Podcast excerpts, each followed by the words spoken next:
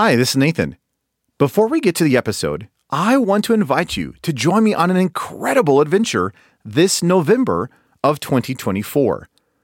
I am taking a small group of believers to Turkey, what the New Testament called Asia Minor, for a 12 day Bible study tour of the early church.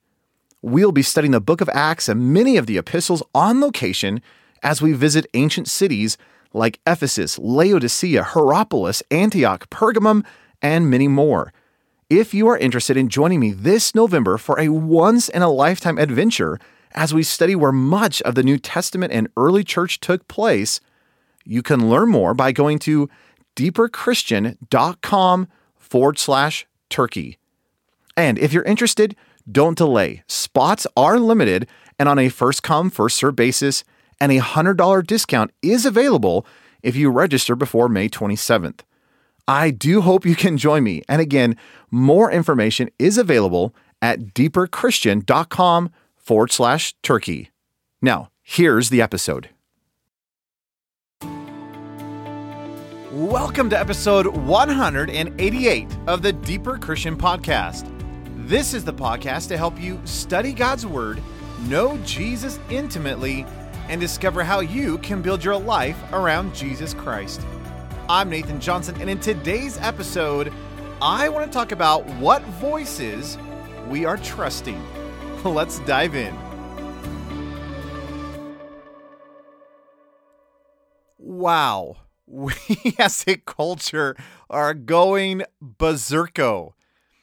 It's interesting as I just reflect on all that is stirring around culture, not just even in America, though that's what I've been focused on very specifically, but even around the world, I have to admit, I feel like we're living in pre World War II days in the early 1930s where there is just a lot of just craziness and lies and just insanity taking place.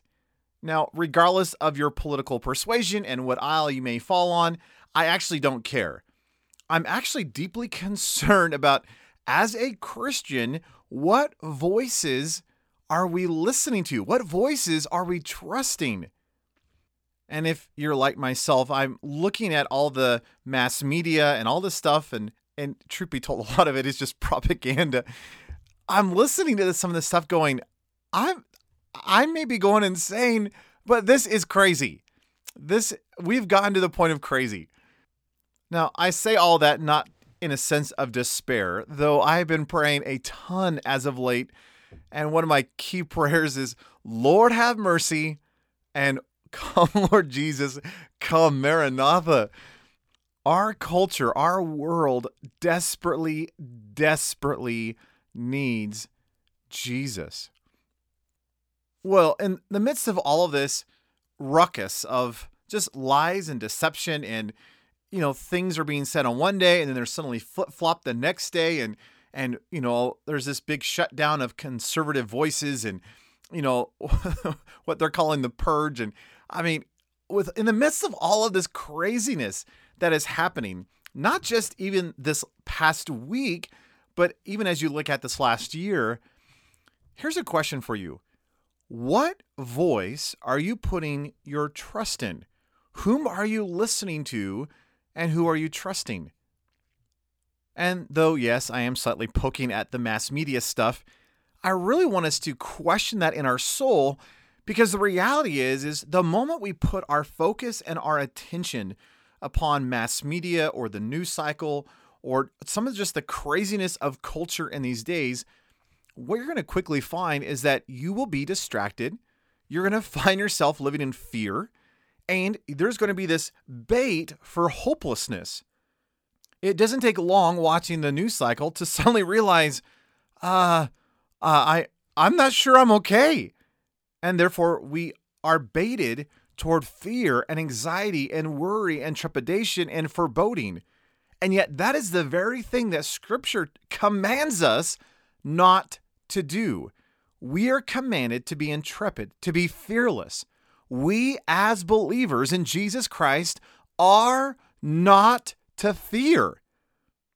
In fact, we can have tremendous hope in this world because we have the God of hope living within our lives. I've made this statement several times before, but I love what 1 Peter chapter 3 verse 15 says.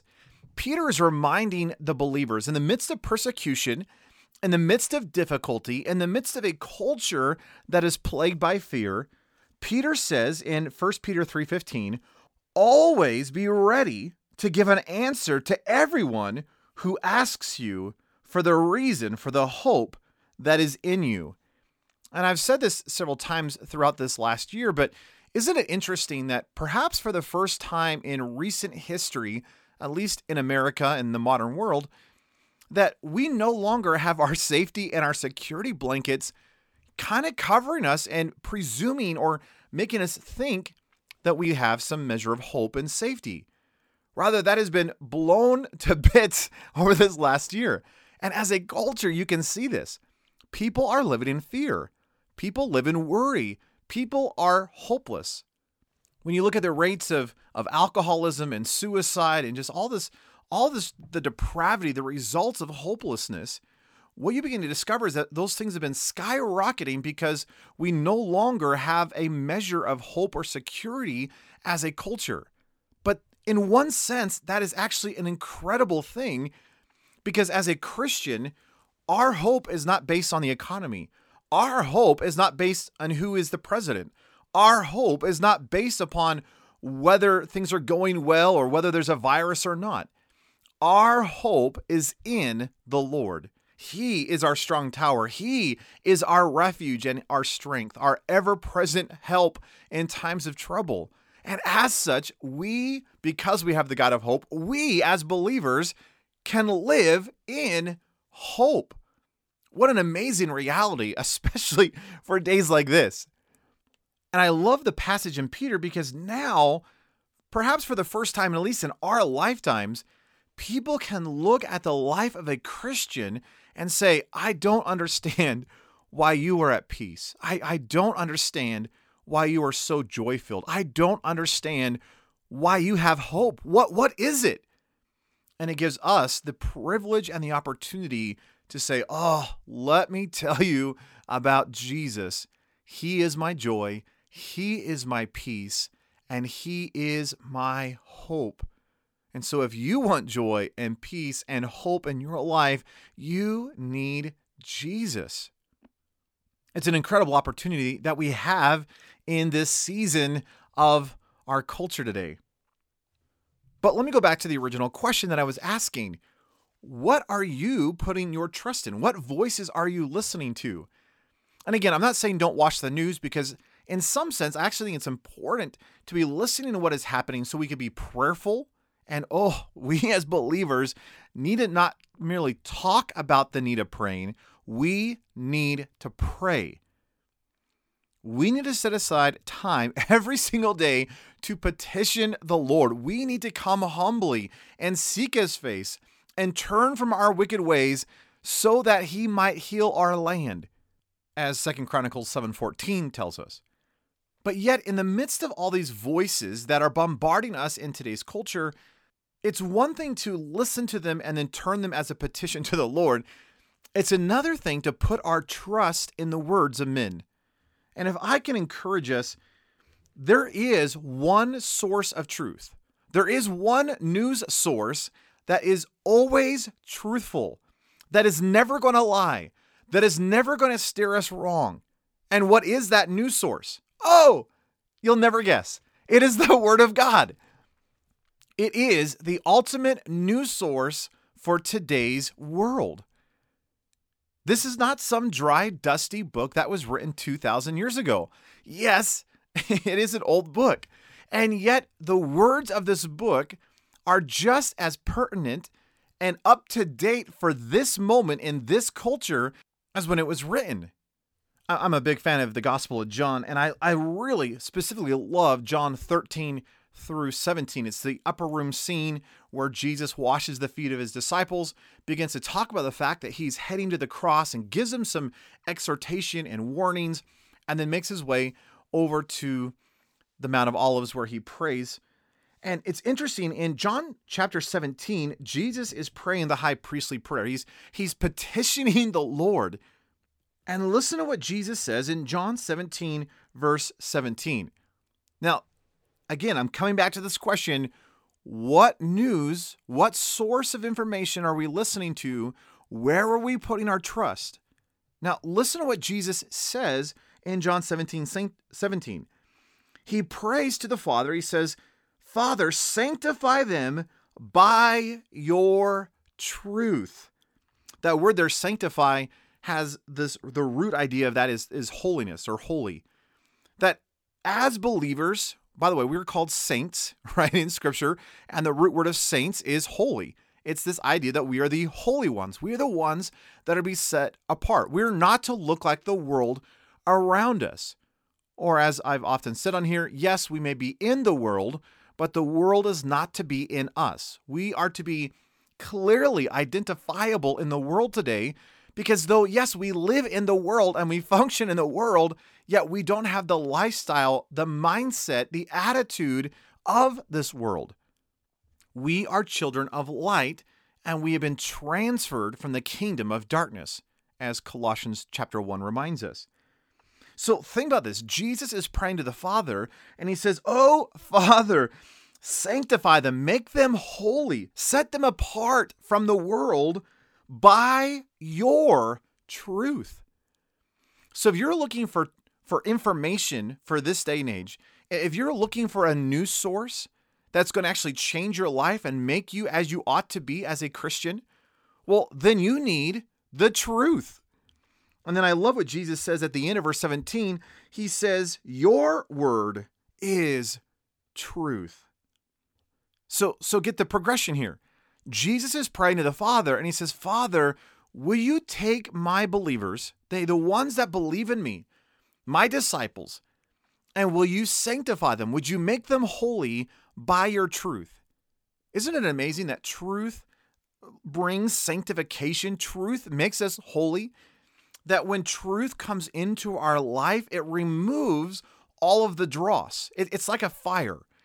That when you step into the middle of a fire, what begins to happen is that which goes into the fire melts down. So imagine some gold. You put it in the middle of fire, the gold melts, sure. But what happens is the dross, the junk, the impurity of the gold comes out at the top, and the goldsmith wipes it away to purify the gold. Well, that's the process that truth is doing in our lives.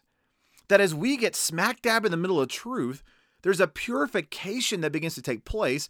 The dross, the sin, the muck, the mire of our lives, the, the lawlessness, the lies of our lives come out, and God can purify, He can sanctify, He can remove the junk from our lives and thereby make us holy or sanctified. So, where is that source of truth? Where are we going to come to? What are we going to give or lend our ear toward? And what are we going to put our trust in so that we'll actually know the truth? And we know that as Jesus says, that you will know the truth and the truth shall set you free. That there's this freedom, there's this liberty that comes in the midst of truth. Well, where does that come from? Oh, Jesus says that comes from his word. Now, you got to recognize that in the book of John, there are two primary things that are happening when Jesus or John talks about this idea of the Word. Yes, we are talking about the Word in terms of the Word of God in text, right? The Scriptures. And that is obviously what Jesus is saying here in the passage that, Father, would you sanctify them by your truth? That your Word, that your Scripture is truth itself. But the second idea that's all throughout the book of John is that Jesus himself, the person, the Word of God in flesh, is truth. You find that in John chapter 1, where the Word, right, has become flesh and dwelt among us. You, you see that in John chapter 14, verse 6, where Jesus says, I am the truth. That here he is, the Word of God, come in the flesh. And that Word, Jesus himself, is the truth. So let me go back and ask you the question again in the midst of all the noise, in the midst of all the, the news cycles, in the midst of all the deception and the lies and, and the propaganda and all the stuff that's happening in our current culture today, which deeply, I mean, ah, it has deeply grieved my heart just to watch what has happened in less than a month. of what of just how quickly as a culture we have slid down this slippery slope of darkness and deception. And granted, it, I understand it's been building for years, and especially uh, pushed this last year. And, and yes, my heart is deeply grieved. But in the midst of all that is going on, let me ask you, where are you putting your focus? Where are you putting your ear? What, what are you listening to? Where are you, what voices are you trusting? And can I encourage you? The words of men will fail. And yes, there may be some great people out there who are actually speaking the truth. And hey, that's praise the Lord. but if you want the source of truth, if you want to lend your ear into one direction, if you want to give your focus to particular news station, if I could call it that, right? Some news source. What should you be focused on? What news channel should you listen to? The Word of God. And as a Christian, we need not merely to esteem the Word of God, we need to get smack dab in the middle of this thing.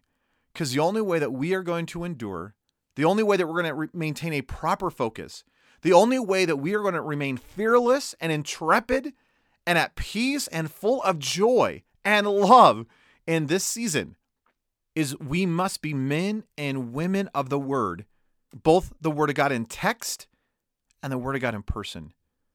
Can I encourage you? Don't get so wrapped up in what's going on in the culture that you're not spending time with Jesus.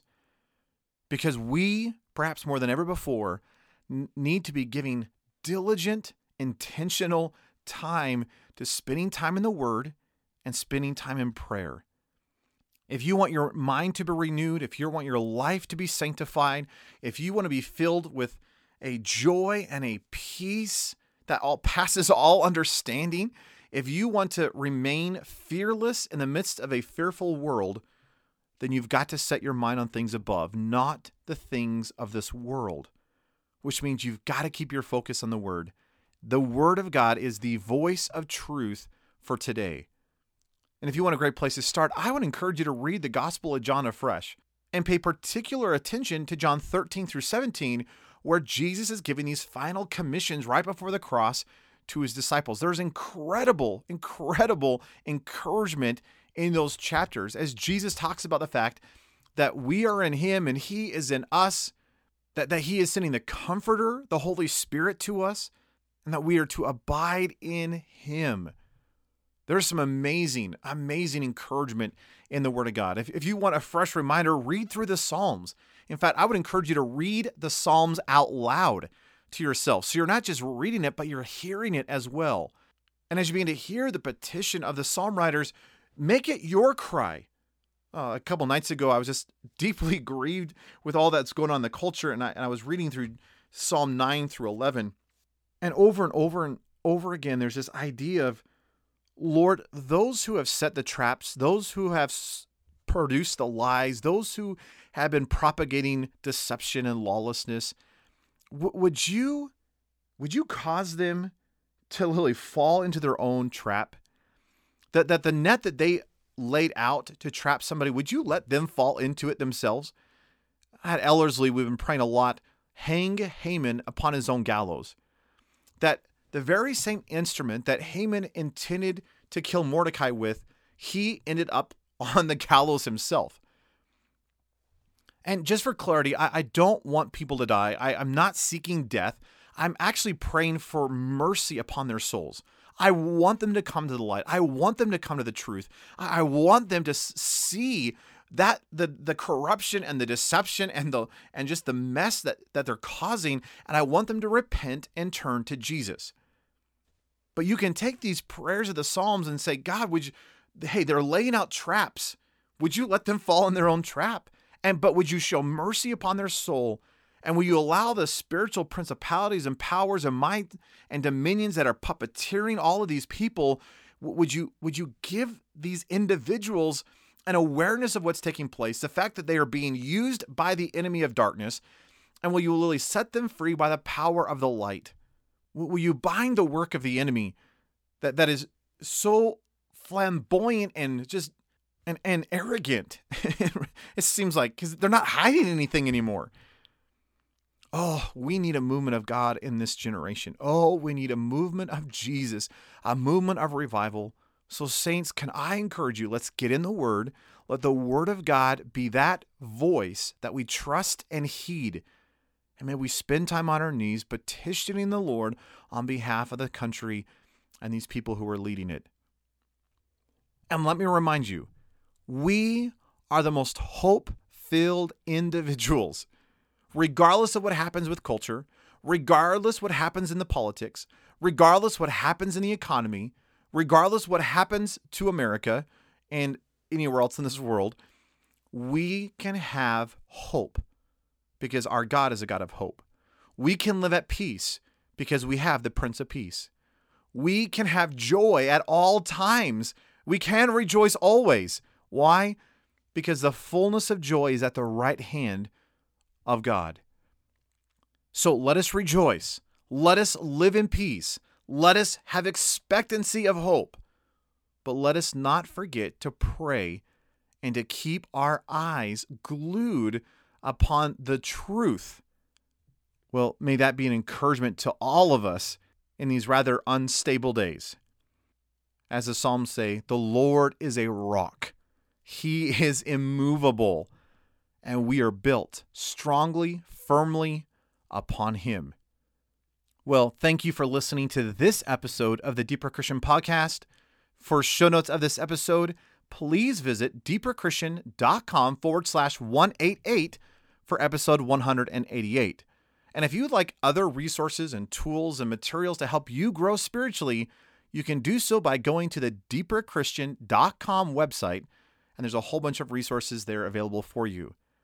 Well, in this season, know that I am praying specifically for you as a believer. As a fellow brother and sister in Christ, my prayer is that God would stir your heart to prayer, that He would keep you dil- diligently focused upon Himself, that He would fill you with His joy, His peace, His love, and that we would find that this is the greatest day to be alive as a Christian because we know that whatever happens, it will not be because it will not be because of our wisdom or our talent or our strength.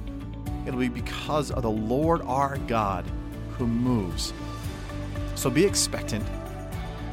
And until next time, know I'm not only praying for you, but cheering you on as you continually build your life around Jesus Christ. See you next time.